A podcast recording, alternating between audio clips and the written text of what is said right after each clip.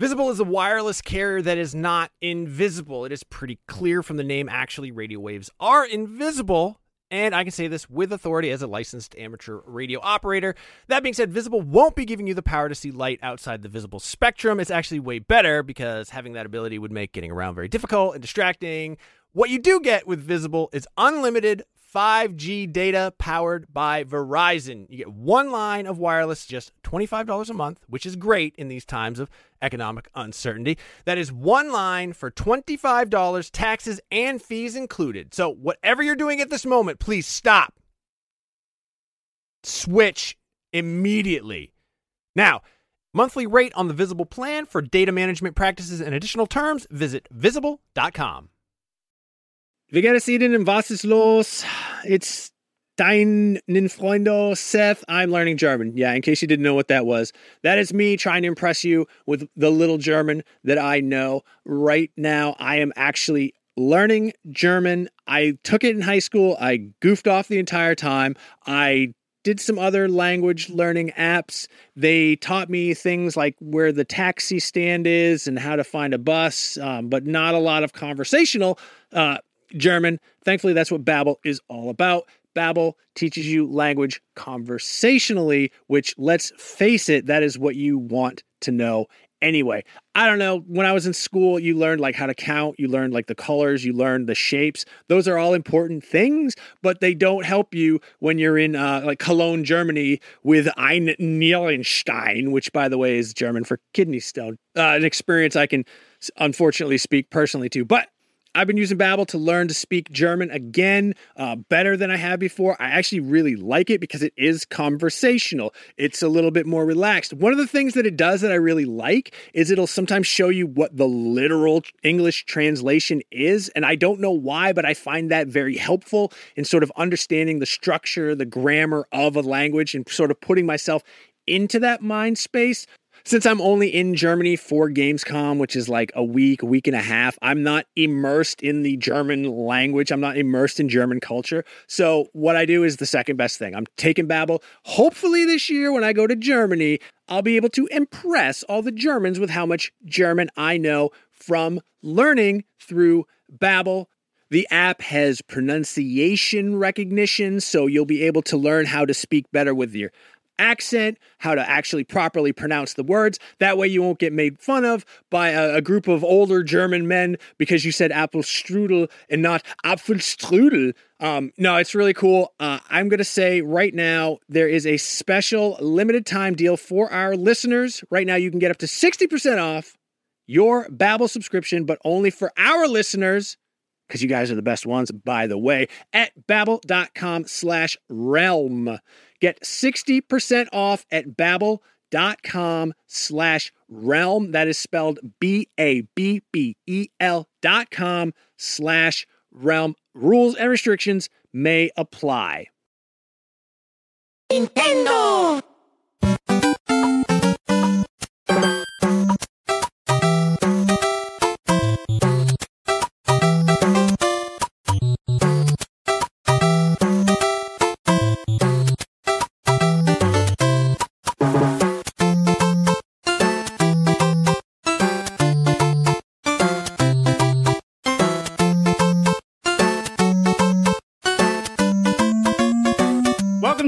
Nintendo Voice Chat. I'm Jose Otero, and this is IGN's Nintendo Show. And coming up on Nintendo Voice Chat, we've got more impre- hands-on impressions of Nintendo Switch and some of their games. We have a, some new information brought to you by Time Magazine and a trio of articles that they just put out this week. Also, a segment called why so secretive, Nintendo? And talking about a couple things that have been left out. And then finally, we have the question block. Here to talk with me this week about this, we got Alanah Pearce. Hi. And we have uh, from our IGN UK British podcast Invasion, Get Your Screaming Girls, we got Daniel Krupa. Oh. And we have Gav Murphy. All right. Uh, introduce yourselves to folks who ha- maybe have not or haven't watched the UK show. Like, who are you guys? What do you do? Um, do you want to go first? if you want. Yeah, uh, I should probably remember we're what I do. Uh, we, so we do a podcast called the IGN UK podcast, um, but like, which is full of all of us. There's like seven of us in the UK office. Yeah, we have a cycling cast. Um, but we also do a Dark Souls series called Prepare to Try, which some people might watch. An excellent Dark Scrolls series Yeah. called Prepare to Try. I love that show. Uh, yeah, that's really good fun. But that's it. You'll find us mucking around in London, getting drunk most of the time. So yeah. All right. Nice. I like it. I like it. And what do you do uh, specifically? Like, uh, d- like which role? Like, do you mostly focus video? What's this about? Why? Who, who's asking you these questions? This is Gav. We'll let you go. This is an intervention. you have to justify your job. Are you being vetted or are you not allowed in the US? yeah. Tell us everything. no. Is this what America's like now? Is it? Who do you work for? Uh, do you do? I, I make a lot of the video stuff uh, in the UK. Um, but yeah, we just muck around. Really, it's good. I oversee said mucking around. I am the UK managing editor, and I kind of just look after the team and make sure we don't make too many mistakes while you're asleep. Yeah. Appreciate that. Yeah, Yeah. we do. We do. All right. So, uh, everyone at this table has played uh, Nintendo Switch quite recently uh, with uh, Gav and with Daniel. That was back uh, during the first hands-on event. Yeah, the London premiere. Yeah, and then uh, for Alanah, this was more recently at the Rooster Teeth Australia Expo. Is that Yeah. what it's called? Yep, Just be just sure. Uh, so let's talk about it, right? So your hands-on impressions, the games that you liked, even the games that you didn't. Like, let's go. Let's start with hardware. What did you think? I like it. Like I thought it was going to be quite flimsy, but um, I really like. It's sort of. It's just one of those things that just feels really, really nice. Like when you had the Wiimote and the nunchuck, you're like the first time you had it, You can like, hear them creaking. yeah. but it's just like they're just no. They're just, it feels really good, and like I thought it'd be too small because I got like giant fat hands. Um, so I thought I was kind of worried that I wouldn't be able to do it properly, but I was all right with it. So it was good. I found the uh, I played it docked and undocked, and I really liked the weight distribution in the handheld mode. Mm. Like I feel like it just it feels solid, doesn't feel flimsy. It's like Yeah. it's it's comfortable. I had a slight issue with the the left side for me. It felt like I had to keep readjusting my thumb when I was moving Right. forward. Mm-hmm. But I feel like that's probably something you just get used to. I really like the Joy-Con. Didn't get to try the Pro Controller. Has anyone tried that yet? Yeah, no, I I got You have? Yeah, yeah, How's Uh, yeah. I that? did. Um, no, it felt great. Like really, uh, sort of a comfortable, It's just ugly. nice and meaty. Yeah, uh, depends on who you ask. Like some folks uh, Me, feel like that's they like that. Yeah, you definitely on the ugly side. Uh, but uh, Peer, I was talking to Peer about it. and He really likes sort of the smoky look of it. How you can Okay. kind of see the internals a little bit. Um, but it is really sort of big in your hands. Not quite as big as the Duke. Uh, which you guys do know, right? The, Yep. the Yeah, yeah, original yeah. Uh, Xbox controller and just how massive that thing was. I But really like the um, Wii U Pro controller. I think that that was like one of my favorite Yeah, controllers. it was really good. Really nice. Yeah, yeah, yeah. No, this this one, uh, I I think I prefer this one just because having the two analogs up here Yeah. felt like with every system I had to like do a, a readjustment. Um, and this one's a little bit more like a, a 360 uh, gamepad, which I Okay. played a ton of uh, for a while. So Yeah. that's just kind of a, a setting I think I was comfortable with. What's the biggest difference between the Switch Pro and the Wii U Pro? So like Wii isn't Switch Pro like this? It's like more like circular, isn't it? So Yeah. it's more like the Wii um, Pro controller. Yeah, Like yeah. the little white one, which Right. is also rubbish. Yeah. Yeah, yeah, um, yeah. I would say that, uh, and just uh, I don't know. I, I honestly, outside of button placement, I think that's about it. Um, but the big difference between the Switch itself and the Pro controller is just button size is way bigger Yeah. on the Pro controller. Like Yeah. they're really big buttons, the way you know you're used to with most consoles. Whereas Yeah. when you're playing undocked, you notice how small they are because it roughly feels like a 3DS, right? Yeah, in terms yeah. of the Yeah. face buttons. Yeah. Um, yeah, I would just say that. What do you think, Krupa? I think it's excellent. I, I think it looks and feels like a modern device. You know, you can imagine having that in your bag alongside your like MacBook and an iPad, Yeah. and it doesn't stand out. Like I think they probably looked at the Wii U and go, "When all right, let's Yeah. Let's maybe try a little bit harder than this because like, I love the Wii U and I love the games on it, but when you hold that gamepad, it feels creaky Yeah. and it doesn't feel Pretty nice. It doesn't feel like a quality product in a sense. It feels like what a you're Fisher doing Price with it is fun. iPad, basically. Yeah. with you. Um, so I thought it was really slick. I thought even the like Joy Cons, like when you take them off, I thought they're going to feel like really light and flimsy, but they're like they almost feel like metallic. Yeah. Um, I really like them a lot. Yeah. Did you? Were you? Was that the first thing you did when you touched? Like, oh wait, I gotta, I Yeah. gotta press that button Well, in the back. that was See the only thing comfortable that was slightly feels. Frustrating about the event. Like everything was kind of locked down, and I wanted to just like basically play with all the bits. I I still haven't removed it from the dock. I haven't So set the controllers on and off. They wouldn't It's let us so do that. yeah. I just want to play with it. Uh, They It's don't a trust really nice people in London. and oh, People in London can't be trusted. They thought we'd run away with it if we. You would have taken one. I would have taken one. Yeah, I did actually generally think about taking one um, because I just thought, what would happen? what would happen? But then I just take a Joy-Con. But then I also thought it was like the first day, and I thought, well, if I steal this, one, I can't do anything with it.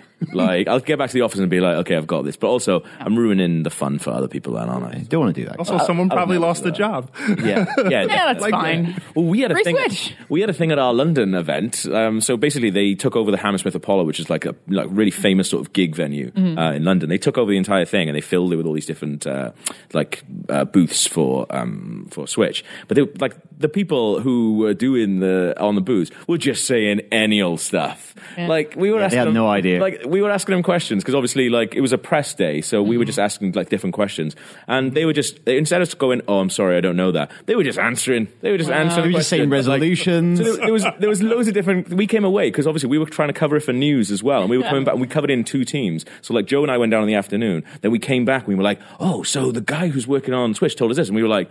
That uh, sounds made up. So I'm they were just pretty making sure. stuff up. Well, the people that they have for events for Nintendo, it's definitely this way in Australia. I don't know about other regions. Right. Usually aren't Nintendo employees. Yeah, They're yeah, they're usually like hired from like actors model yeah, agencies, yeah. Yeah, basically. so absolutely. that people And they don't have like know a- anything. Yeah, yeah. Uh, But the, I spoke to someone. They said they, they were being trained up two days beforehand. Yeah. I was surprised none of that like kind of leaks. There was like a good fifty people demoing. Well. Absolutely, yeah. Well, it, did, it did leak though. There was that 4chan post that was basically every Oh, title. yeah. Remember Oh, okay. before the Oh, was it? presentation, Yeah. like a whole Yeah. list Yeah, yeah. of what was in the And it was right. This guy. was out in the world, and it was just like, oh, like once again, Europe, like get it together. Yeah. Yeah. Offense, guys. Oh, it's- it's- well, Yeah. I take a little bit of Well, offense. that's the thing. Like Joe, Joe and I played Arms, and uh, like we loved it. But like we asked the guy, we were like, "Oh, hey man, would you are you able to play this like without like motion controls?" The guy was like, "Yep."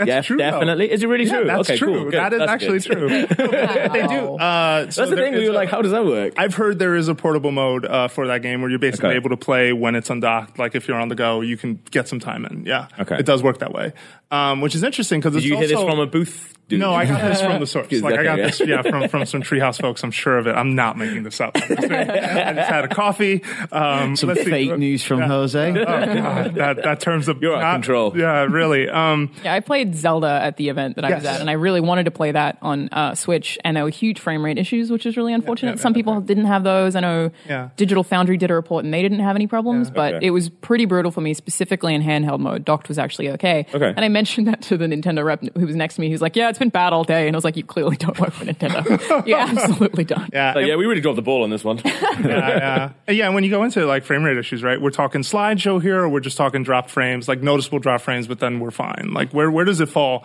Because when folks say like massive frame rate issues, I feel like there's a contingent of folks who are like coming closer to the edge of a cliff, ready to like jump, Right, Because so they're like terrified. Of It was uh, frame rate drops that was specifically, I think, happening whenever I would be on a hill going downward.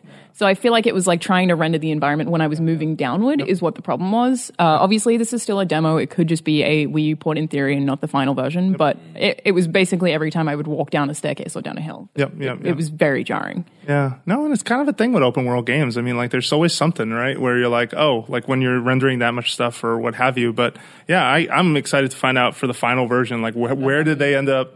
Because they've already said, yeah, frame rate's the same on both, but they're not saying locked on either Yeah. side, right? Like, not locked on Wii U and not definitely not locked on Switch. Yeah. Um, what about some of the other games you guys played? Did you play One Two Switch? You had a hilarious video, Daniel. Yeah, it was Of uh, you, milking it. you and Yeah. Alex. Uh, so we played because we don't still know how many games are in it, but I think there's like s- an official Nintendo. This is an official Nintendo employee told Two me that the, billion. there's like the the six games represented a small selection. I think Joe did a feature where he fa- went through the trailer and he found like 17 more games wow. in there. So there might be like a few dozen in there. And yeah, we played six games and we did a video where we were like playing each one. I kind of lost every single one. yeah, Really bad at them all. yeah. Uh, but they're a lot of fun. What were they? It's the the cow milking. I'm not very good at milking a cow. I'm not good at being a sheriff. The- the not good at breaking one? into safe. No, we, not that one. I would have done, He won that one. Um, not Couldn't good break at into a safe? Couldn't break into a Safe was safe. amazing. I'm not good at guessing how many balls are in a box that I I, was can't good at see into. I was good at that. Got no life skills. How does the safe one work? Um, yeah, so it's the basically Hasty like Rumble. you, you're turning you're turning it, and it's like uh, as you turn your hand, you're basically going like round like a sort of dial. You have to like find feel like there's yeah, like a feel a like a vibration, ridge. and, then that's for, and you have to hold it on the vibration. It's actually easier if you kind of don't look at the screen of the other person. Yeah, yeah. Joe and I concentrate, played yeah. it like looking the other way, and people were coming past, going, "What is going on there?" So that's a multiplayer game as well. Yeah, All yeah, of you them play are, that two right? players. There's the Yeah. dancing one, which I didn't think was very. there was a, a sounds trailer this morning that showed a No, one it's a one-two switch game where you've got Yeah. like match poses. Yeah. So I played on, that, on the beat, yeah. you've got to like hold it in a certain way, and then the other person's then got to match you. But Yeah. it's very imprecise because It's just mm. that. yeah, it's Yeah. the orientation. That was another thing we were asking the booth guy. We were like, well, he was like, oh, do something crazy with your legs. I was like, I'm not going to do anything with my legs because it can't tell what I'm doing with my legs. Yeah. But And Gav, it's- it's more fun. to my leg. And you're like, like I'll Gav will decide what's fun. But that's the thing, like Joe, he was he was telling us like me, me and Joe how to because obviously they've been briefed for like mm. not just press but for other people as well. Yeah. You must have thought me and Joe were so grumpy because we were just like, hang on though.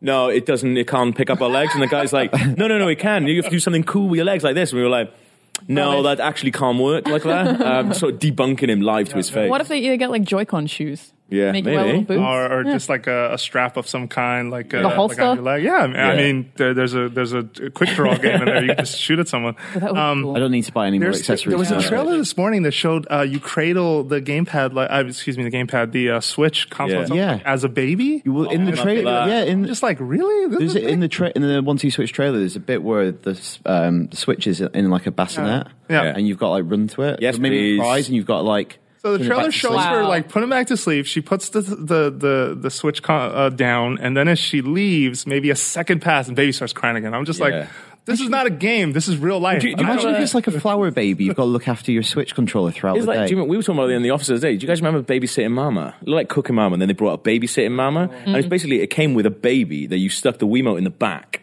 Uh, velcroed it up, and then you basically looked after a baby. Like I used to work on official Nintendo magazine, so like we barely had games. So like when that came in, we were like, "All right, guess we got to review Do a whole then." issue on this? Yeah, that's a cover. That's kind of amazing. but also, the only thing I want less than a baby is something that simulates a baby. Baby, yeah. Like, I just no part of me wants that. Yeah, I always, I never, I never wonder that. Like when you see like toy babies, like this one is crying. It's like, why is that? No, give Well, me a robot wet dog in the themselves. Yeah, bed. exactly. Yeah, yeah. But that said, I like how creative they're getting with one. Yeah, no, Yeah. and, and it, I think definitely like uh, one two switch is the showcase title for like what the what the technology is Yeah. about, Yeah, and yeah, sort yeah. of HD Rumble, as you guys mentioned, and like the Joy-Con and, and that kind of stuff.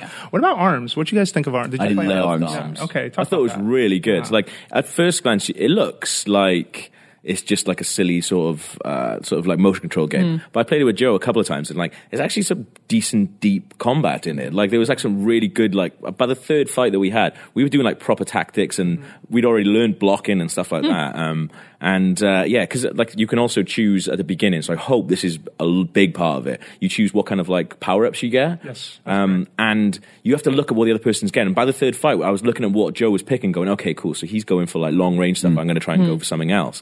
Like it seems like there's a lot more to That's it really than cool. just Like, that. because there's- Joe, I there's think, some made the, com- counterpicking the to it, yeah. comparisons like what Splatoon is to shooters, this is to fighters. Yeah, yeah, Because yeah. then you're like learning about counter systems. Absolutely, yeah. Yeah. Well, and it is very much about who moves first and how you're going to react to it, Yeah. and uh, and that mind game. Because I felt the same way when I played it. Um, just it was against a demonstrator who was very trained. And by the way, JC Rodrigo, if you're listening, I don't like you because I got whooped like in Yeah. this game. But uh, it was a lot of trying to read when he would punch, or he was just straight up reading that I was throwing punches like nobody's business. So he was like, "All right, I'm just going to weave around and just play with you this whole Yeah. fight." Then round two, I switched up and I noticed he like was, "Oh man, he knows." And Yeah, yeah. so there is a depth to it that I don't think uh, some of the commercials are really showing. No, I wouldn't folks. have guessed that at Yeah, all. yeah, That's- there- that Because it looks really silly. Like Yeah, it it looks really daft. Yeah, and it's not uh, it's not Wii boxing, which I think some people look at it and they're That's like, "Oh, it's I just expected. like flail The and you're Yeah, gonna win." yeah. It's like, nah, that's not really what this is about. Is Like, it um, exhausting when you play? Like, do you work up a sweat? Nah, it's all right because you only because it's, it's very like small movements that you do. You're not. It's not like Wii boxing where you're like actually Yeah. like swinging and stuff like that. It's really really small So movements on the precise. thing. I think those Joy-Con controls are super impressive. I think. yeah. Yeah, I like no, for for sure. Um, any other games that stand out to you guys that either or either stood out or didn't? Like you played it and you were like, I just don't get this. I played. Uh, is it Snipperclips? Isn't it? yes, Oh, yeah. love it. I like Love that a lot. Clips, Uh, uh, it got surprisingly hard as well. So for those who Yeah. don't know, it's basically you play as like a little shape and someone else is another shape, and you can cut each other out to make. Mm. Certain shapes that you need to get through obstacles. So like good, yeah. one of them, you have to sharpen the other player so they can Yeah. pop a balloon, and one of you has to pull the balloon down. So you have to just figure out how to make the correct shapes to get Yeah. through these courses. And I really, really liked it. Like, Yeah, I it could was- spend hours playing that. Well, that's the thing. Like Joe and I replayed it a couple of times, Mm. and we looked at other people playing as well. And like from looking at other people, like they were solving things in a very different way to we Oh. were. So it really reminded me of like Scribblenauts in that way, where it's Yeah. just like one person's going to play it one way, another person's going to try it completely another way. Yeah. Um, but we had a great time playing that. Yeah. Like, it's How long it is? Good. Uh, so they ha- I don't know if they put the number of puzzles out there, but it's a twenty dollar download game. Okay. Um, and more more interesting to me is that it, it's I believe one to four players. Right. So I can't wait to see what a four player uh, Snipperclips puzzle looks like. Hmm. Yeah. Because it's already hysterical with two people. Yeah, I can yeah. only imagine because there's a lot of like you could also just mess things up and like cut Oh, yeah. pieces off of Yeah. people. It, and it, it expects you to do that because it's the giving you can regenerate really quickly, Mm-hmm. Yep. but there's Yeah, a lot yeah. of really dumb decisions. I Yeah, made. we actually solved one uh, without cutting uh, a s like a single piece off of each other, and That's it was good. because I didn't wrap my brain around. Oh, I'm supposed to do that. I was just like, oh, just angle yourself sideways. You got the pencil. All right, now Yeah, turn yeah, this way, jump, and then it was just like trying to That's figure it cool. out.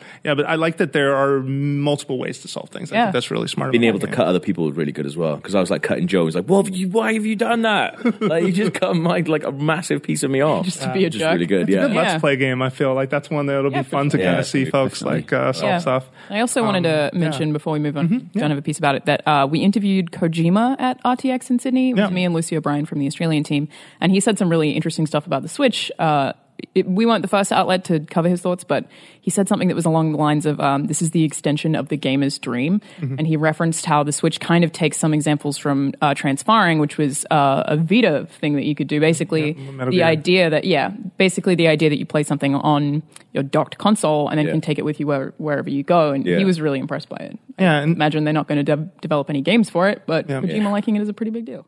Yeah, I, I feel like that's kind of the the dream behind this this project, right? Just this idea of a system that you're playing all kinds of games on, and it has one function at home and it has a different function on the road.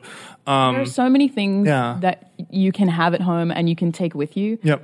I- including movies. A lot of Blu-ray DVDs come with basically you can play it at home and then they have a code so you can get it on your laptop and take it with That's you. right, that's right. Not a lot of games really offer that. It's just you have to play it in one setting, and the Switch is one of the first things to ever completely change that. Yep. And and I'm I'm intrigued by it, but I think of every time too part of me thinks of every time too that like think of like KOTOR, a game that like I loved on on the original Xbox and how that came out on mobile that works on my phone or it works on a tablet. And I downloaded it immediately and I was really excited. And then you know what happened? I never played it. Yeah. Yeah. And so I wonder um, if uh, I if I'll still have the motivation with like Zelda, and I think I will because Yeah. that'll be a new game. Whereas like KOTOR is Yeah, I a game think I've so. played before, so Yeah. maybe that's part of it. Well, I think it's also having the controllers on it. It makes Exactly. a huge difference. Big difference. Yeah. I agree. Xbox yeah. kind of does that with the Play Anywhere system, right? You get something on Xbox, you can also have it on PC, but it's still the idea that you can physically take your Switch with the same save file wherever you want to. Yeah. Like, Yeah. it's different to having a PC in a living room. Yeah, even even what people wanted, where they'd say, "Oh, I want this on 3DS, and I want the save the save to show up on my way." It's like, no, this is too complicated. Like, Yeah. what if it's You, you're just the smushing device two things together that shouldn't Yeah. really be me. Exactly. Yeah. Um, so I, done it. uh, yeah, we're definitely hopeful, and I think so. We'll move on to, to round two and just talk a little bit about uh, some new information uh, with Switch that's come out.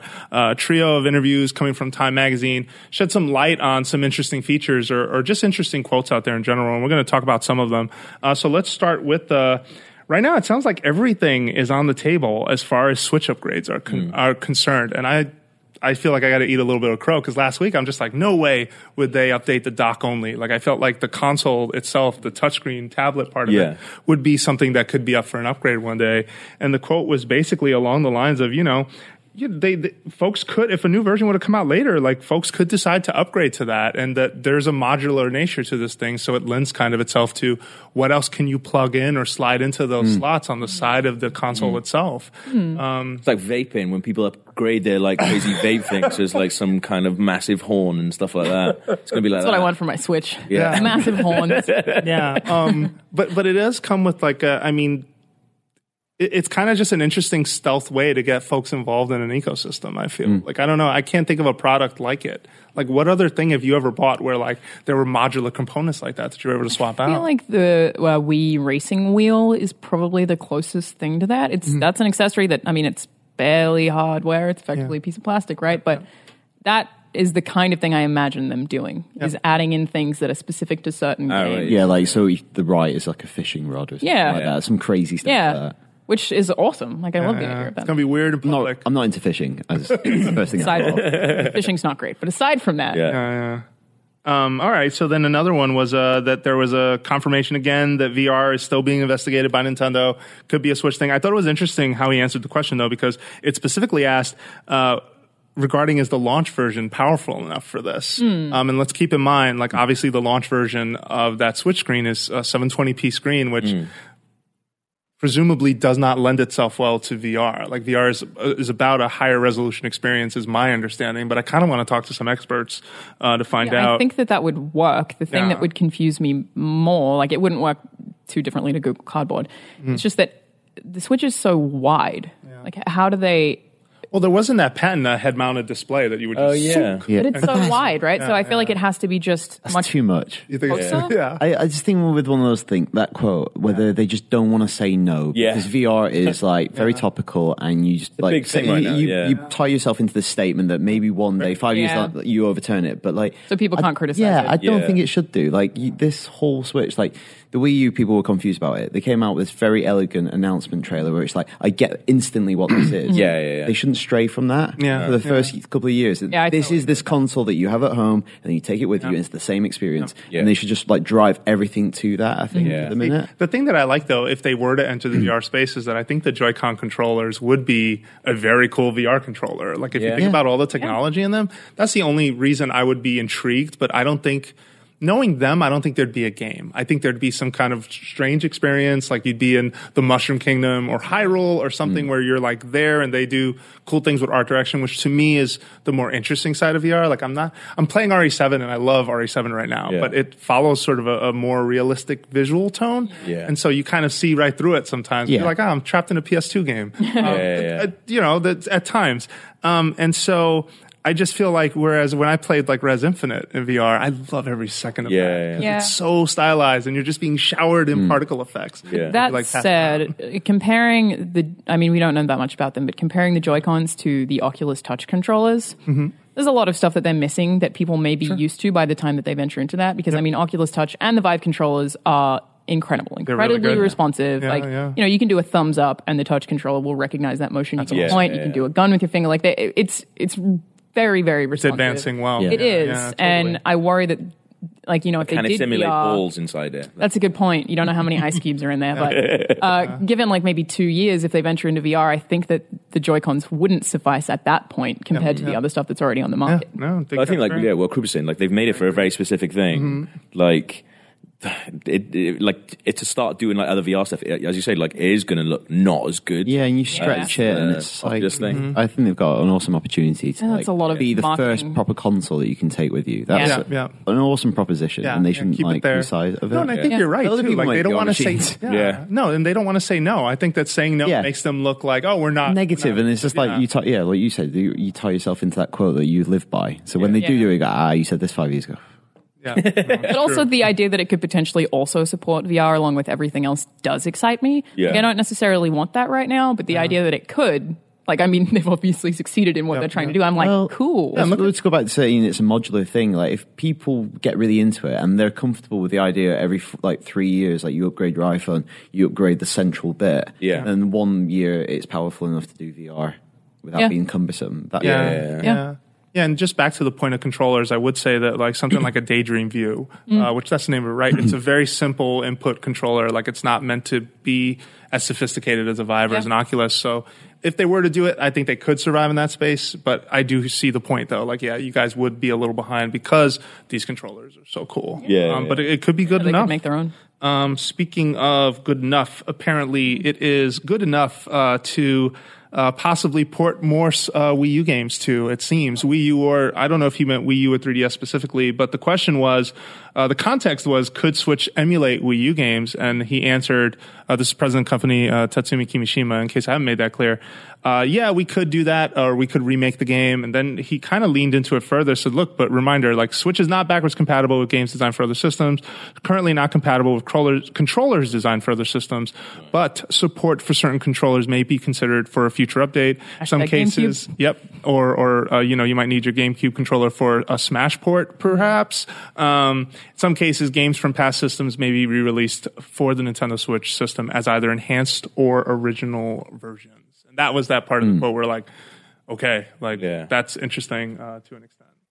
Yeah, no, that's really good. I think like they're obviously thinking about it, and I think that's the thing with the Wii U because a lot of people did. There's a lot of games that people just haven't played. Yep, Mario um, Kart on there. Yeah, best example, right? Of Yeah. like a really good, good, solid game, missing the battle mode that people wanted. So hey, we did it on Switch. Let's get that right.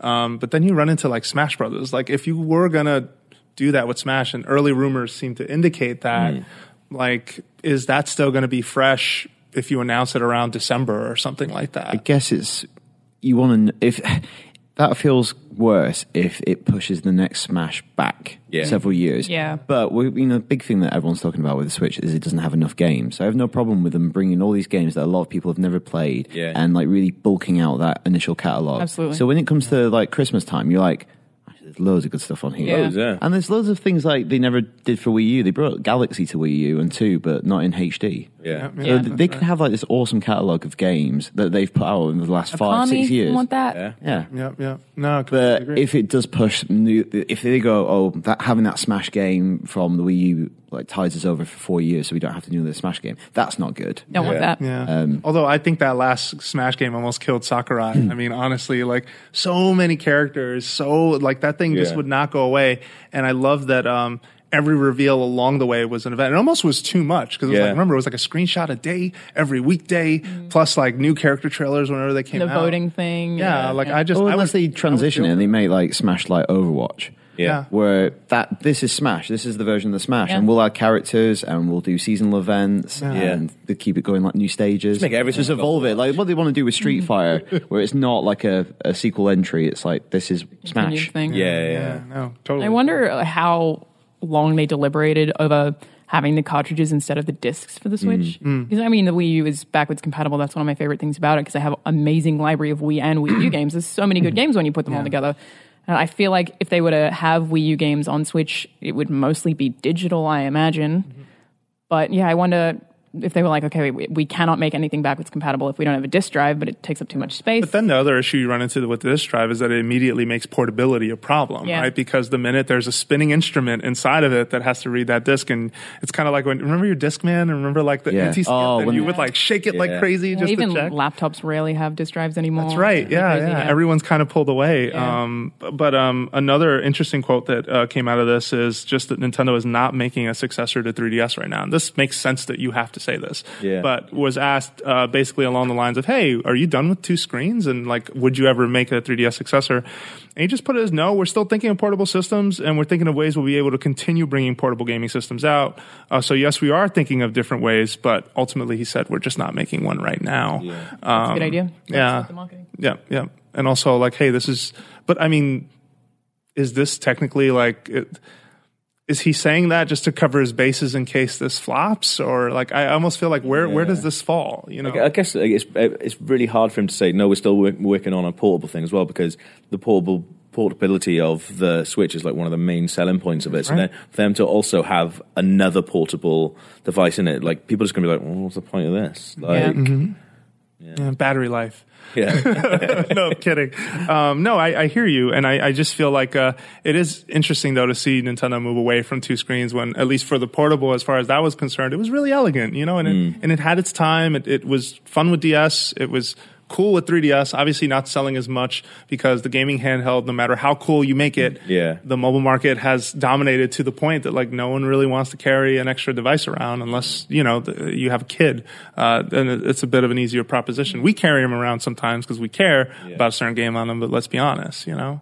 Yeah, there's some games that like I love that a Nintendo. Like on the plane to Australia, I was playing Professor Layton versus uh, Phoenix Wright. Yeah. Might be the other way around. I don't remember, but I love that game, and I can't Yeah, really so imagine good. that working without the dual screen. Yeah, yeah. I guess you could just split the screen in half and have them side by side, but Yeah. like especially Professor Layton games really just lend themselves to that. Yeah, dual they've been built with that in mind, It yeah. would be Yeah. odd to see it without that. I think. No, I agree. And then uh, it, it even sets up the. Have you seen on Wii U when they try to like put the two screens on one screen? What that's like? Where like one is massive and then the other's like this. big. Yeah. or vice versa. Or you can have one up there. It just it was a mess. Um, as much as they tried.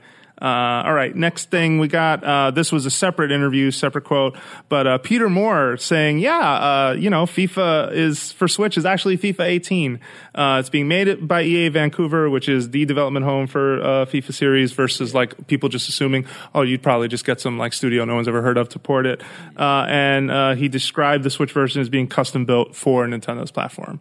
Another case where maybe he had to say this, but my thing, why didn't you just say this on stage? Why? I know, like, what's changed in the last? Well, presumably you knew then it was FIFA 18.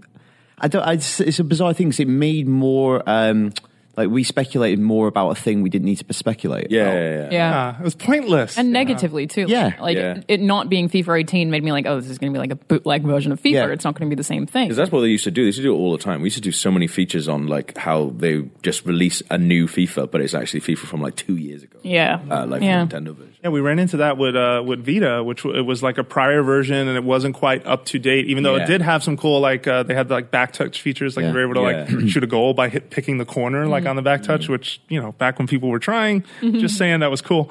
Um, yeah, I just I. F- when I see things like this, and the further away I get from the presentation, the further, the more I am underwhelmed by Yeah. the third party section in general, where I just felt like you didn't need to get people on stage committing, yeah.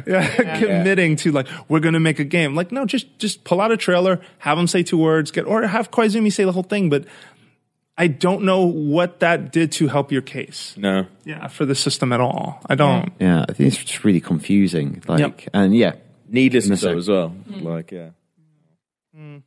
Um, Nintendo's quality of life initiative continues. This is another Kimishima quote just saying this is still going on. We're just, the challenge right now is to create a Nintendo product that will satisfy, satisfy consumers. That makes sense.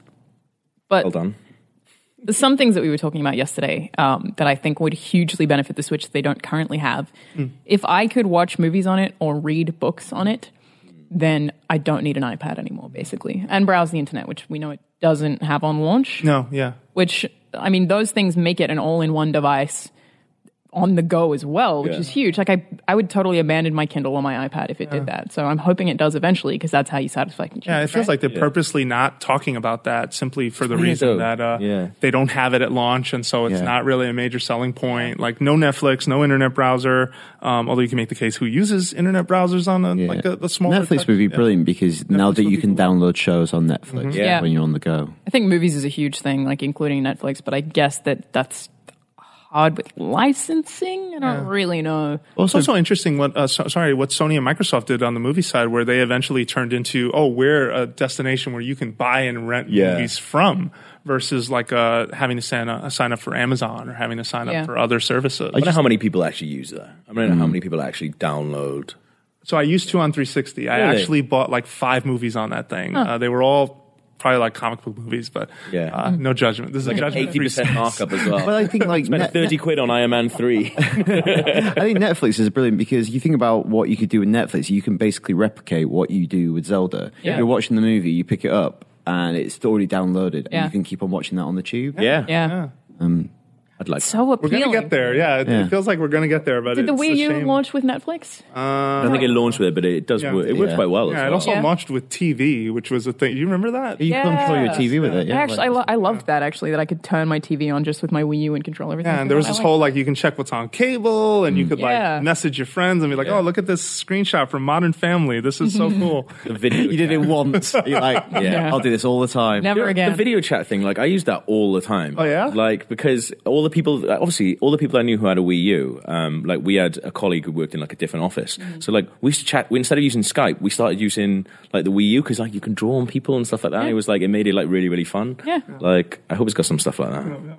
Um, okay, and then uh, last thing uh, on top of just what Alanah just brought up, just the whole internet browser uh, not at launch, but uh, the eShop will be up for day one uh, purchases, digital purchases. He pretty much confirmed. Although, I mean, let's go to this quote next. Uh, whether or not we can confirm it'll be there, uh, but we're not sharing further details at this time, which is part of the next segment. But I'm gonna let y'all weigh in. I mean, were you guys surprised? Because I feel like everyone's asking me this on Twitter. Like, is the eShop up? I'm like, I don't. But it's not weird that we're even discussing whether that's a thing. Like, Yeah. of course, you should have your shop ready to go on day Yeah. one. Like, Yeah. yeah. That leads into this next segment. All right. So, uh, here we are. And this next segment is mostly talking about, you know, Nintendo. Like, why so secretive? Like, I don't understand. Um, we know right now that the hardware can transform, it's modular, it's the portable console you take with you. That's cool. But here are things that have not been talked uh, talked about so far, and I feel like this all plays into something that you, I just see in a lot of uh, folks who interact with me on Twitter that they almost sound paranoid. Yeah. uh, like hardcore Nintendo fans are almost trained to be afraid when there isn't an answer. Um, Yeah. So the following has not been discussed. Number one, Virtual Console. and just the whole idea of Nintendo's back catalog with respect to Switch.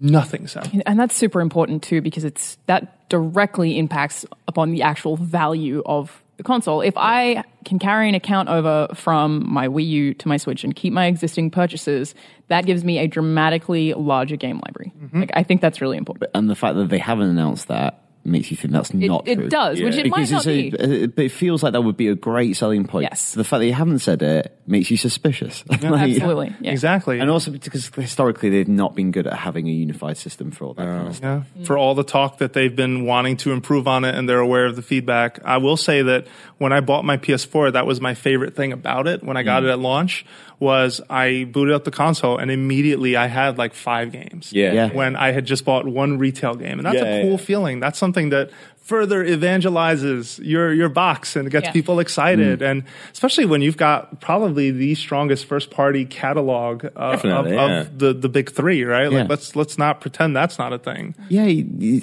it's frustrating because you think because they do have this incredible back catalogue of games, Yeah. you want them almost like to present it in like a, a digital museum. that Yeah. you can enter Yeah. and play stuff, and they could preserve it, and it's like this awesome Nintendo archive. Yeah. Like that would be huge, Especially Like, because still- it's portable. Like I can play any of the last twenty years of games that I have loved Yeah. on Nintendo Yeah. wherever I want. That's such a selling point. It's Yeah. I mean, Jose, do you think that because they haven't spoken about it, it means it's not a thing? I think if they don't talk about it within the next two weeks, it's not a thing. I feel like um, I feel like anything is still up for grabs because this is such a new way to kind of un- uh, unfold how a console is gonna gonna launch and all the features to it. And I feel like they got one part of the message so right, which was just like, hey, here's what the hardware does. Yeah. Yeah. And this is an important detail that it just feels like uh, if you don't talk about it within the next two weeks, it's obviously not happening. I I just wonder maybe like their internal strategy meetings is we just have to go all in on that because the Wii U is such a confusing announcement. I remember when the Xbox One was announced and they announced 400 things it could do. Yeah. And they were making original TV So shows bad. and movies Yeah, yeah. and it's and it's too much. Yeah, you're right. And whether they've just gone, let's we can announce all this later, but from now until launch, we're going to focus on, on, yeah. taking it out of that dock and also how cool the Joy Cons are. And it's Yeah. worked. The like the pre-orders are do, are doing well. Like according to uh, one of the quotes from the interview that I didn't talk about was, you know, they're promising two million shipped by the end of March, which is the end of Nintendo's fiscal year, and that they're ramping up production, which hopefully means a lot. I mean, with Nintendo again, we're kind of trained to worry because They're they've making, had some problems. four more. Two million and four for the next mm-hmm. quarter. And I think that that kind of helped like the Wii. I think because mm-hmm. like you couldn't get a Wii anywhere. Absolutely like that with Amiibo. Yeah. Yeah, So it's just like it, it it creates this sort of culture of like, oh, I really want one. Like because even if you didn't want one, because you can't have it, you're like, oh, I really it want It kind of works against the Switch though, right? Because a really easy way for the Switch to get sales is you take it to the casual gamer's house, someone Yeah. who doesn't really play games, and they see this cool thing and how Yeah, to yeah, interact yeah. with it, and they're like, "Oh, I totally want to buy one of those." And then they're Yeah. like, "What? I can't? Eh, never mind." And then they Yeah. think about it. Yeah, they're not going Okay. to persevere. No, that's fair. No, enough, yeah. and I think for those people who this does appeal to in a way that Xbox and PlayStation doesn't, they really need to get on that. Yeah, 'cause I'm gonna for be- those people, it's like an impulse buy. Like they play, Absolutely. they play one, Yeah, two yeah. switch, and go, oh, the best time ever. I need doing to that. see it. I'll buy. I'm going to sound like a crazy man. Have you played Snipperclips? Like, hang on one second. Let me just give you a controller. Just I put up that to kickstand. show it to my mom so bad. Like, Yeah. be like, play this. Like, she loves the Wii U and she has a 3DS, and I'm like, you also use your iPad it. a lot. You you're going to love this thing. Yeah. Yeah. It's like it's hard to sell without showing it to her. But even if I did, in theory, she wouldn't be able to buy one because they don't have supply right now. And, and Nintendo nostalgia can be so powerful, right? I mean, look at the NES Classic, which I mean, they've come out and said like, "Hey, we we definitely didn't anticipate the numbers we got." And I mean, who could have, right? Like, I mean, Genesis has had that device, Atari has had that device. I Yeah. feel like no one really shed a like anything. I felt like it came and went, and sure, some people were really excited, but it wasn't to the level of that thing. That thing Yeah, was on a whole nother Another level. a really cute quote we got from Kojima was he said he was saying that he really wanted the US version of the uh, mini NES because it comes with Punch Out. And apparently the like Famicom version doesn't come with Punch Out. Yeah, that's He was right. Like, I Yeah. just really want to play Punch Out. Wow. Yeah. I, I wouldn't have taken him as a fan. That's cool. Apparently, yeah, yeah. I love Punch Out. Two hundred dollars, Kojima. Talk to me. He's got it. He's got it. yeah. I do. Um, all right. Uh, another thing that has been mysteriously left out: uh, general user experience. And what I mean by that is not the portable console to home. Like we've seen people ta- rip it out of the dock in almost every video. I'm talking about when you are browsing around that UI. Yeah. Like, what is that like? Like when I when I run into someone with a Switch on the street. can I just can we be friends right then and there? Mm, yeah. Like what what kind of communication is there between you and your friends on day one? We know there's the third party mobile app for online communication. Well, there's a there's a there's I'm still really confused about what yeah. that is. right. we I don't are. really. I think that that is what facilitates voice chat. Yeah, that's been what they've said. yeah. like, does that mean that if you want to The- friend the- someone on the street, What, what can we use to facilitate voice chat? Phones? Yeah. brilliant. You know what have we were thought? doing on Wii U? We were doing freaking Hangouts calls on, Yeah. on Splatoon. Like me, Peer, and other folks in this office. That uh, yeah, that that's yeah. Don't get me started. I mean, yeah. If I want to friend someone that I that I meet, does it mean that I have to like friend them on my phone rather than on the Switch? it doesn't have Street Pass, does it? no. no, no, they've said that. That's bonkers. That would be a great system Street to Pass people. games are some of the best games on 3DS. agree. Like Yeah. they're so Yeah. good and so much fun. What's that most recent one with like the ninja that gets fired out of a cannon and Yeah. you're trying to grab like the different items you need to kill a boss on top of a Yeah. mountain? It's it's the wackiest concept in the world. Yeah. Uh, but but it's a lot of fun. But yeah, I feel like just things like that, regardless of pre-order sales, regardless of of, of numbers and how well this thing seems to be doing. Yeah. it's like you got to give people something new to talk about. Uh, before I feel like before this thing We've comes seen out. A snippet of the UI from like a dev tweet that Oh, they were yeah. meant Yeah. to do. So we've seen like Yes. kind of what the user interface looks like. It's white.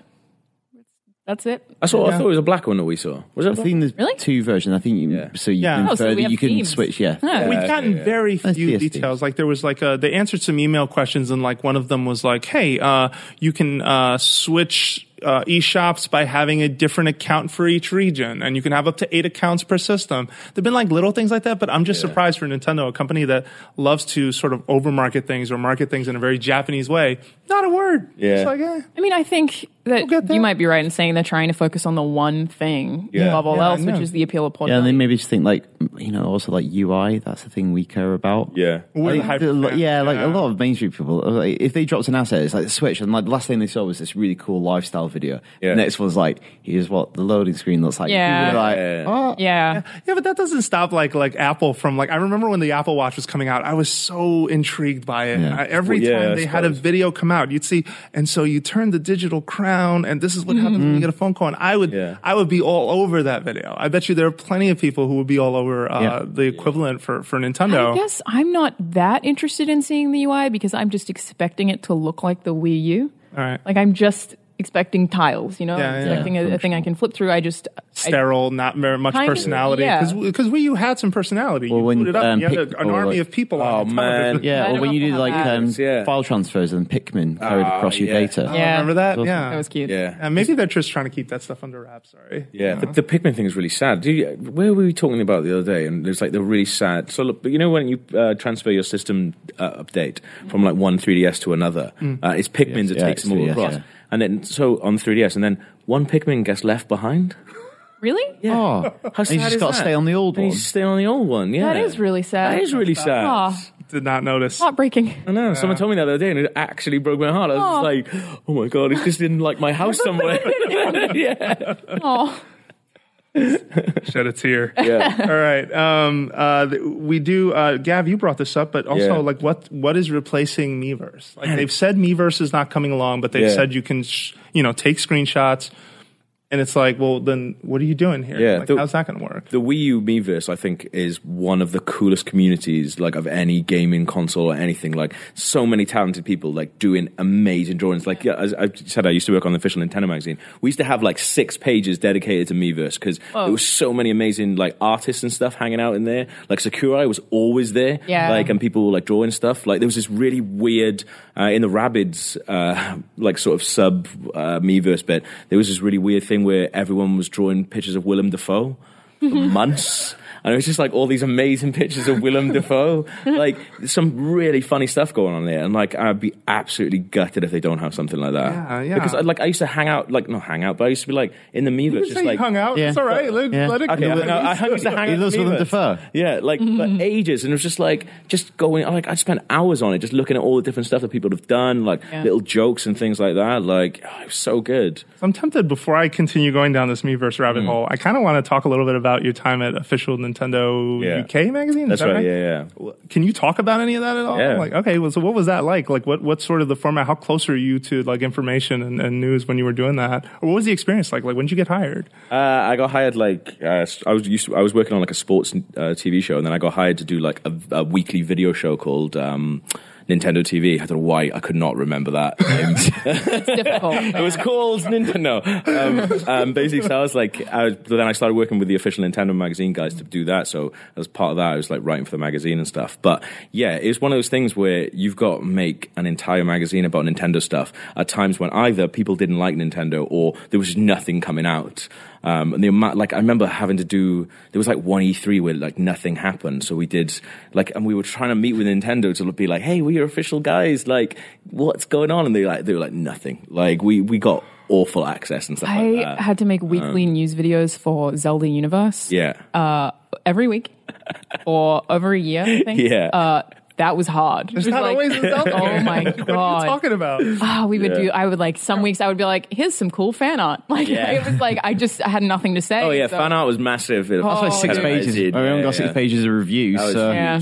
Um, it was really hard as well. It was like when, like, you know, it'd be like we'd be gearing up towards like a really big game, and then because like um, I wasn't a massive fan of Donkey Kong Country Returns, even though I love Donkey Kong Country, and it's like you spend so much of your life writing and making videos about one thing, and then when it comes out, you're just like, oh, it's not good. I didn't like it. It's too hard and stuff like that. But then it also means like like I've got a huge um, like especially when the Wii U first came out because we I like the amount of games that I played that are actually quite rubbish games, but I just still love them. Like The Cave, I think The Cave is a particularly good game, but it was like one of four games that we had. Finally so it was just it. like Yeah. yeah. and it's like that one. What was the people who did? Um, uh, World of Goo, who did like the fire game. Oh, Little Inferno. Yeah, Little right. I Inferno. Like that, yeah. that's not a good game, but like I love that because it was game where you burn stuff. because it was on Wii U. Like actually, no, that is a good game, uh, but it's just very very strange. But yeah, you you have a little.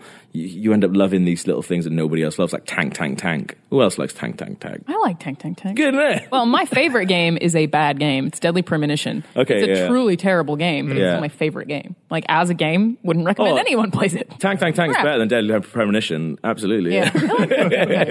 Did you have a, a favorite story or a favorite thing that you worked on while you were there, or something that just blew your mind the day that it happened? Oh, actually, like we were one of the first people to see Zombie U. Um, so Chambu. Yeah, so it, we went to the uh, Ubisoft Montpellier offices, um, and there was a like a, like Ubisoft Montpellier is like one of the coolest times I've ever had.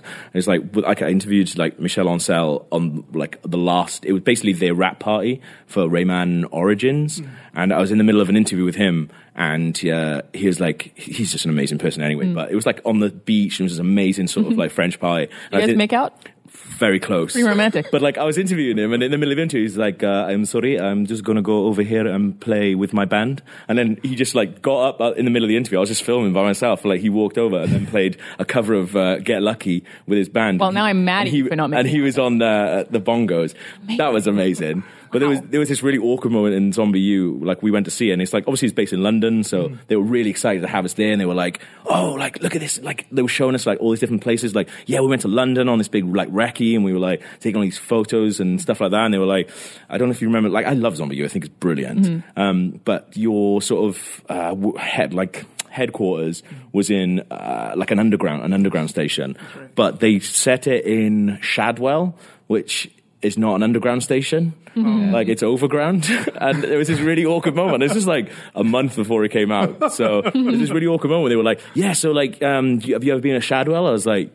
Yeah, yeah, yeah. And they, they're like, I was like, I don't live very far from Shadwell. And they were like, oh, yeah, so like, you know, it's, it's based in that underground. I was like, I like, I don't want to be a clown here, but like, just so you know, Shadwell is not um, on the underground. Like, so it wouldn't have that logo. It would have like an orange logo. The boss is like fuming. He's like, "What did you do on this research?" Yeah. Like, there's a lot of photos of pubs. Like the pubs are really good in the game. Yeah. But Shadwell is terrible. That as well. That they got their like on that same trip though. They got their uh, revenge because they gave us a bunch of like screenshots and stuff. And on one of the uh, screenshots was just like obviously people. It, it's a zombie apocalypse, so people were just writing stuff on walls and stuff like that in the world. And someone had just written "F you" uh, on some wall, and then we ran a screenshot of that in official Nintendo magazine without realizing.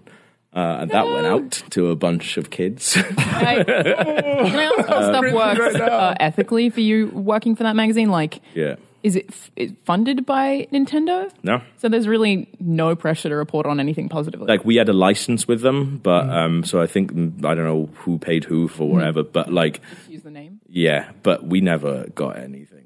I mean, that's good though. Yeah, like it, it would be really sad when you'd be like, we ne- like we never got interview got an interview like Miyamoto or anything like that, and then Oh. we'd see like other places getting. Actually, we'd look at IGN and be like, oh, IGN just got access to Miyamoto E3. We turn up and like they wouldn't even let us play the games for oh, like Oh, man. more than once. Like so, it was pretty bad. But throwing a fit, But it was We're also- official Nintendo. Yeah, exactly. But I was like, this bunch. If you know who I am, no. yeah, if you could make 48 pages about like Nintendo every single month, like it was a really, really good laugh. Mm. So that Yeah. was good.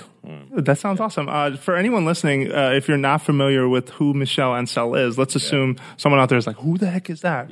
Give them the short version. I mean, we're talking about Rayman creator. We're also Yeah. talking about Beyond Good and Evil. Yeah, yeah, yeah. Yeah. He's like one of the, I think he's one of the most amazing developers. Like, um, there was like, when, when we went to see Zombie U as well, like, he started out in that studio and like, it's a really boring studio. It's like offices, like white walls and stuff like that. And when his team were working on Rayman Origins, he was like, nah, this won't do. And he took his entire team, bought a villa in town, and moved this entire sort of development team into a villa. And it's like, this is where we make games now. And you walk in, and it was just like, this place is amazing. Yeah. Like, people were making really cool stuff. Yeah, Like, no, he he's he's quite uh, the the. I don't want to call him the character, but he is a very interesting fellow in that Yeah, yeah. he has that much pull within the organization. Like his team, can Ubisoft have a lot of those secluded. kind of individuals who They they've do. empowered and just go, yeah, you you do crazy stuff. This is your job can just be you can just create folders full of ideas. yeah. Yeah. Yeah. And meanwhile, on the press side, we're like, can we talk to Michel Ancel? Like, nope, he won't talk to you.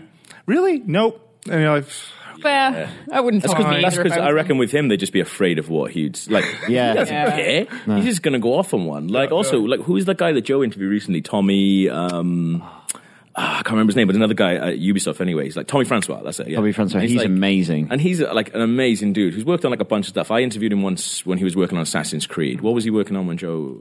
Um, I think it was just general general stuff, Ubisoft yeah. stuff. Yeah, but he's like this really eccentric dude. And uh, like, did Joe ever put that interview up? Because like some of the stuff No, we still we was still got it. We still got it. We don't know how to quite frame it, but It is one of those things, like, But every but it's now and again we go he, back to it and He be is the like- mad genius that works inside Ubisoft because Yeah. he goes on these like amazing metaphors, Yeah. and just wow. talking about like So- dreamscapes and Dreamscape, like Salvador that, Dali, yeah. just like bonkers That stuff. That sounds amazing. And That's then what- that's- I saw him do. Um, making I saw him do a like- lecture at like um, BAFTA Oh, in yeah, London, yeah. and his job is to go and make research files when they're like developing a game. So he just comes to San Francisco and just go around filming every part of the city for Watch Dogs 2. Yeah. and he'll just make folders that he will give to the art team and the Yeah. devs and go, "This is the Bible for Watch Dogs 2." Yeah. and uh, basically they'll go and shoot like 200 hours of footage. Yeah, That's cool. And that's his job. Yeah. Doesn't sound half bad. yeah, Very, very. I think they made steep because they wanted to go skiing. yeah. Essentially, All right. Uh, thanks for sharing. I No worries, really man. those stories. Let's uh, let's move on then to uh, round four, and we're going to talk about uh, everyone's favorite section, the question block. So these are uh, viewer and listener submitted questions. Uh, send them to us at nvc at ign.com. We always are open to try and answer some of them. And this one is one we've been getting for a while. I've been meaning to get to it, and now we have the time. Uh, let me just make sure I have all the uh, the pages set. I do. All right. Uh, so this one is from um, Hi, I'm Marshall Grudick, and uh, I'm proud to have autism, and I have a question about Metroid and its 30th anniversary uh, from last year. He says, "Do you think Metroid is just a very complex Nintendo franchise to promote, market, recognize, and more importantly, that it doesn't have the wide popular range as Mario, Zelda, and Pokemon? He feels that of all Nintendo's franchises." It's just tricky with Metroid, uh, and it's driven by. He feels it's a character driven by one franchise. Doesn't have a vast world of characters and history to connect with, like you know Hyrule, for example. And uh, as much as he likes some of the games, he feels like they're not Mass Effect famous or even Boba Fett famous. He, he jokingly calls it. Like, what do you guys think? Yeah, I guess it is quite hard, but also when you think about it, it's like it's quite an easy. It should be the easiest easy, game to yeah. make because it's a lady What- with a gun. Like, space-based first-person shooter. boom, done. on GameCube. That's maybe Which was a super popular franchise, Yeah, yeah, yeah, genre, like in video games. Yeah, Yeah. like especially once Halo hit, it was like you could do sci-fi to death, and I Yeah. feel like you saw the Prime games, but then nothing. Well, also, how many games do we still describe as Metroidvania, Yeah. like Dark Souls. Like that's a format people really dig, and lots of other games are doing it now, and Mm. Nintendo aren't doing it. So I think I wonder if it's because it's not seen as as family friendly. The sci-fi aspect, it's not. Mm. Yeah. You know, it's not as colorful as a Like Other M was Pokemon. dark. Like Yeah. I liked Other M, but like that's a really dark game Yeah. about like a weird relationship between like a soldier and her sort of like boss. Like it's so strange. Maybe they don't. Is, yeah. They don't want to do that kind of thing again. I don't really know, but like, I mean, they definitely aren't as popular as say Pokemon or. or Mario. Uh, No. But I mean, but everyone I know who has played Metroid loves Metroid. Like, I don't. Yeah. I don't think I know anyone who hates Metroid. I'm sure And that's the- people, but yeah, and that's the thing know. that I find strange is because Metroid is one of the Nintendo franchises that, like, critically, Yeah. have been reviewed so well. Like, you look at Super Metroid, which is considered one of the greatest 16-bit games Yeah, like, yeah, of this yeah. generation. You have Metroid Prime, which is again considered one of the greatest of its time. Yeah. Um, and you're talking about a franchise that, uh, for the most part, Federation Force and Other M aside, Mm. have had lots of critical praise. But we do see examples of games that, like, regardless of critical praise, they just don't end up selling well, either Yeah. because of lower marketing budgets or um, just they just didn't catch on. Like Sands of Time is, I thought, one of my favorite Prince of Persia games of all time. Tanked, like didn't do well. yeah, it yeah. didn't sell well. It's one of those classic uh, examples of 9.0 or higher on the review scale, but then nobody bought it. I feel that way about Dishonored 2 right now. It's my game of the year last year, and it just hasn't sold very well. Yeah, and it's a fantastic game. Yeah, no, I love that game a lot. Um, yeah, I, I think it's a tricky thing to solve, but I don't know if it's necessarily at fault because it's not uh, as accessible as Mario or Zelda. I, I just think somewhere in between, some something's getting lost between the critic 10.0 whatever Yeah. that they give the last Metroid and when it's coming out. I don't know. It's got to be a marketing thing. Like I just don't get it. It has to be, yeah. Yeah. I, I wonder if it's like they don't know what to do with the tone when marketing it, but I, I think we'll see another Metroid game. Yeah. It's not done. Yeah. Don't know when. Yep. Agree. All right. Uh, next one. Um, this email comes from Dan, who is a lifelong uh, Nintendo fan and hasn't missed an episode of NVC. He says, "Thank you, Dan." Um, so, some thoughts on the smartphone app uh, voice chat thing that uh, we have all been here just perplexed about. On other consoles, headsets uh, connect to the controller, but with Switch, it doesn't seem to be that simple. If you're in portable mode, it makes sense, and when you're docked and you don't have the, you- you're not close uh, to the system or not close to the console, or have audio jacks in all of your controllers. What about games like ARMS, where like you're using the Joy-Con separately?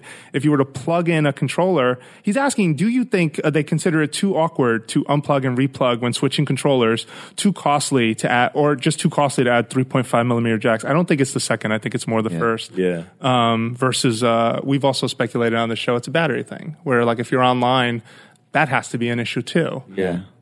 but i think he makes a good point right you're playing arms where are you what you plugging do, back and also like if Yeah. you've got headphones in, you not that's going to really affect your experience with the game audio. Yeah. I don't understand yeah how but when you that throw a punch yeah. like it, it i guess that's slack like that would be a little weird Yeah. like ha, Yeah, I don't ooh, hang on i lost you I, uh, in terms of audio, have no issue with the mobile app. Like I've played games online with people in Australia who have terrible connections because Mm-hmm. that sucks. So we would just talk over FaceTime instead of talking over like Xbox Live or PSN. Right, And okay. so I have no problem with that whatsoever. The the thing that's strange to me is the idea that I would need a, a mobile app to friends list or send messages. That's odd. Yeah. But I mean, I agree. Log- logistically, I hadn't even thought about that. It doesn't make sense to have an audio jack in the Joy Cons, especially like which one would you have it in? Both? Yeah. Like that doesn't really make sense. Yep, like, yep. No, that's true. Um, and and to uh, there was something to your point. Yeah, they. It, it's funny to me that like we right now know you can probably friend a person through the app, but we have no idea if the console can do it. And to me, that is Yeah. bonkers. Yeah. Like, that is just straight up something out of like a really bad story. I'm like, Yeah. how is this possible? Yeah. That we know this, but we don't know that. Yeah. Um, all right. Uh, next question. Uh, this one is a super deep dive into Zelda, and this is our. Uh, we got one more after it.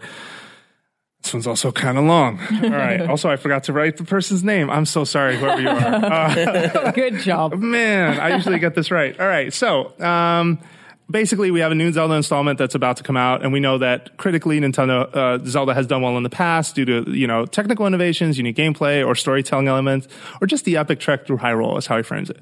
He's wondering, for those who have had the opportunity to play it, what is going to set this game apart? Not only from the Zelda franchise, but also from other open world games. Do you think there is something about Breath of the Wild that does set it apart, or do you think that this game will be criticized for being too similar to the slew of open world action adventure RPGs that have trickled out of the West for the past few years? Skyrim, Witcher, also the imminent Horizon Zero Dawn. Yeah, like when we played Zelda for the first time at E3, like everyone was like buzzing about it. Yeah. But it was really weird. I think I spoke to Sam about this. Everyone was coming back and praising it for things that I've done in loads of other games for years. Yeah. And it's almost like we were appreciating the fact that Nintendo had acknowledged new mechanics that other people have innovated. Yeah. And that, I found that strange because that's not the thing that kind of appealed to me initially. I think the thing from the last trailer that I think could set this one apart is story. Yeah. The fact that they've got a voice cast mm. could make this more engaging Yeah. a narrative than any previous Even Zelda that game. sounds like you're praising them for them getting there versus like yeah, they've doing yeah, it for you. Yeah, yeah. Just to no, play no, that no, bit, absolutely, yeah. absolutely. Um, I mean, it's it's, yeah. it's a tough question. Uh, weirdly enough, one of the things that appeals to me the most, especially as someone who hates cooking, is the cooking.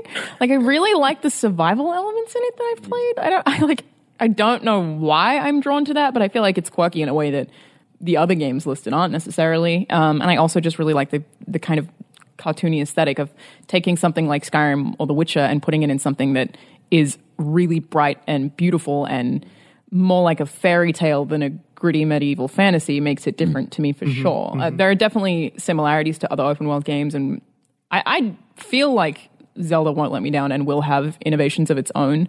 Um, but at the same time, that the puzzle formula, like knowing that that's going to be there, knowing that we have different races like Gorons, that sure I love for nostalgia, but it's there's enough variety of stuff Yeah. that I know will be as a staple of Zelda as well as the open world stuff that you know I'm sold. It's pretty I've much got an my answer on this, but I'll let you go next. If you want. I think the thing that sets apart is it's a Zelda game. Like it- it's better. Zelda games are just amazing, and they're better than like most uh, like adventure games. And now it's just them trying like an open world version of it as well. Like that's what's going to set it apart. Like it's got Link in it. like, like, it's better than Skyrim already. I think the thing that stands out to me, and I agree with Krupa that uh, you could definitely interpret some of the the high praise out of E3 as, oh, well, other games have been doing this for years. Why is it special when Nintendo all of a sudden gets there?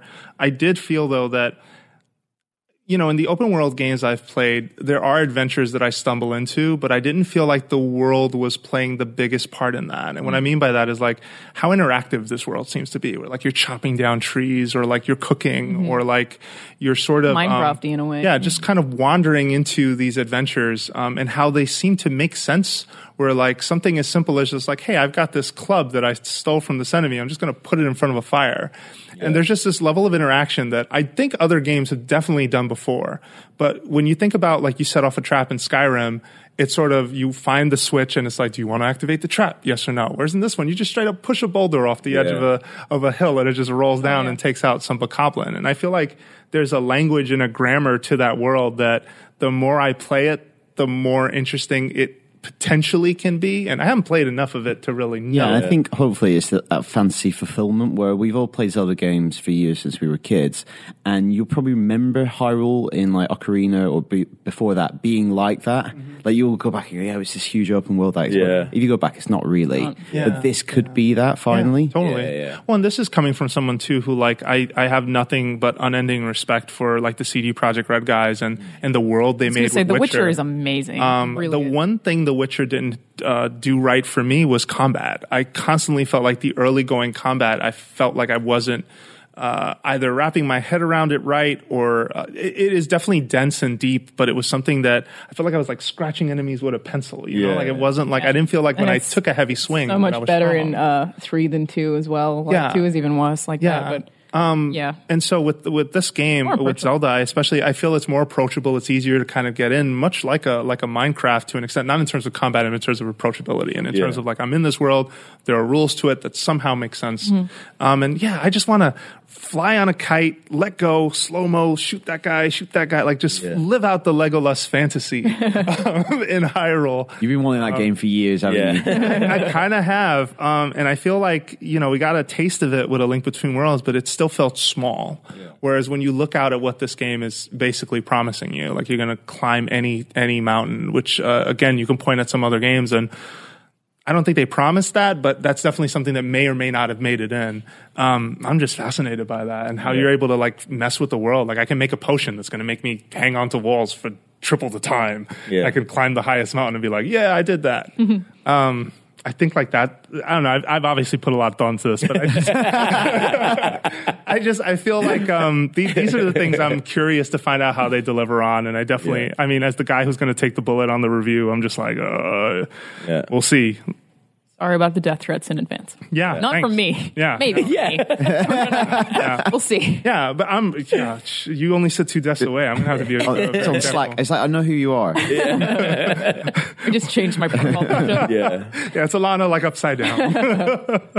um, all right, so this is our last question, and then we got to go. Uh, this one is from uh, Paul. I remember to write your name down, uh, New York, who says, uh, "So this morning, uh, or the morning of this email, he got uh, what he considered the single most important announcement for Switch so far, which was that this version of FIFA is coming to Switch. Um, FIFA being the biggest sports franchise in the world, getting a proper Switch version will uh, definitely boost overall interest outside of the traditional gaming slash Nintendo demographic.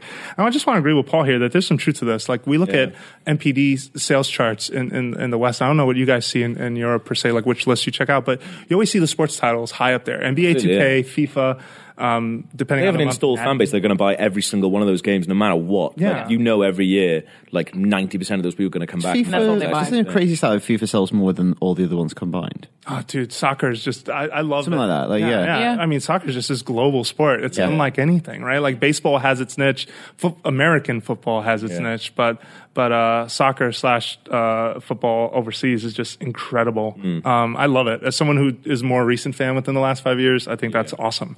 Uh, so he asked, what are your thoughts of this announcement and other franchises? Uh, oh, excuse me. And what other franchises do you think could transcend the traditional gamer and would really spell success for the system? And Call of Duty and Battlefield mean success, but I don't know how well they would work on the Switch or if that's the right market. Um, but yeah. for sure, NBA. Like sports games, obviously, huge thing. But like, if those are, it's interesting. So he's already tempted by the Switch because if you're into like FIFA or Call of Duty, you already have the console that can do that. Yeah. Probably want So to right play it on now, the same what are you? Yeah. Yeah. Well, just the idea that you can take it out. I, I'm sure, like, there's something that, right? Like, think about your, your Yeah. seasons in, like, Yeah. FIFA or, or even in a, an NBA and uh, the whole, like, uh, RPG. Yeah, that's, that's a to good point. Like, I see a lot of people like, on the London Tube playing uh, FIFA on iPad and iPhone. Yeah, yeah. Now, I live uh, in, a, in a house with some hardcore soccer fans, and every time someone comes to visit, it's just this showdown in the next Yeah. room. Oh, in our office, scream at each um, in our office, we have like a communal area where we have a PS4 set up with FIFA on, and it's like mainly our sales team, and like Yeah. they play it every single day without fail. Yeah. and all year, like we've put other games in there, and they never get. Still- yeah, Yeah. Uh, uh, Minecraft is also another one. Like, I would buy Minecraft for the fifth time on Switch.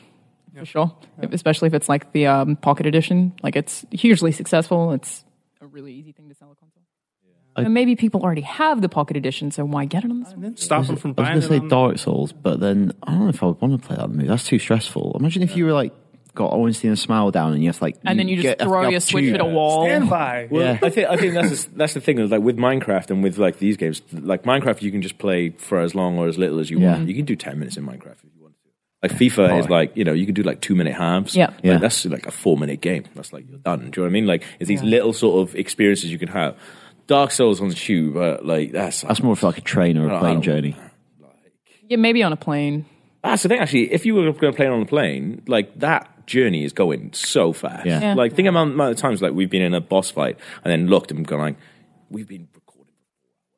I always think it feels much longer. It feels does, but yeah, Yeah, yeah. Um, no, those are all good points, and I, I feel like that's going to be interesting to watch because, again, the further we get out from that presentation, I'm just like, third parties did not really show up. They showed up in a half step. I they would- didn't show up the way they should have shown up. also like there because it has a touchscreen there's so many mobile games that could be on it instantly but that's a really tricky thing for them to message Yeah. as well because it's like Yeah. this is you're going to have to work out some kind of iconography for the store where it's like this is only playable when you are undocked Also, Yeah. it's could mm-hmm. potentially be a value issue. Like, oh, this is just Yeah, it's- another- it's yeah, just- I've got an mobile iPad. games. Ugh. Yeah. yeah, yeah, yeah. It's tough. No, I completely agree.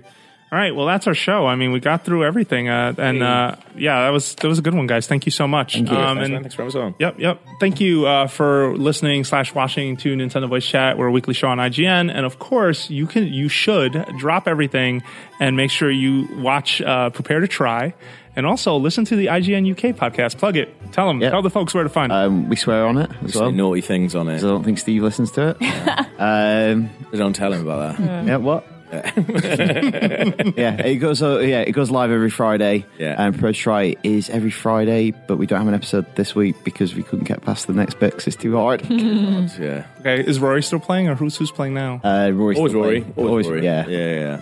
Um, Yeah. Not gonna mess with that. Yeah. It's too fun. Yeah. I've just seen Too much pressure. Yeah. It's too much pressure, like playing live. I, Yeah. I, just, I hate doing it. Yeah. And trying to talk at the same time. Yeah. Really hard. Yeah. yeah. absolutely not do that. Okay, all right. Uh, well, uh, plug your Twitter handles then. So where can we Um, find you? At Krupa. all right, At Cymrogav. all right, and Alanah. At Charalanahzard. All right, and I'm at Jose Otero. Thank you very much for watching, listening. We'll be back next week with more Nintendo Voice Chat.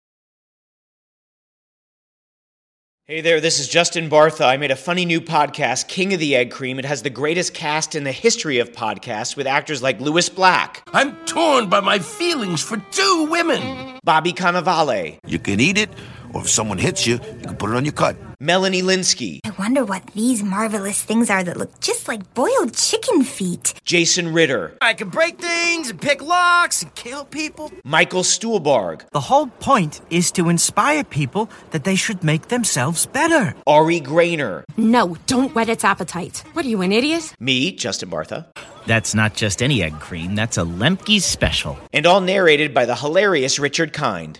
This is the story of Harry Dalowitz and how he rose from nothing to become New York's King of the Egg Cream. So if you like funny true stories, come listen to King of the Egg Cream, available wherever you get your podcasts.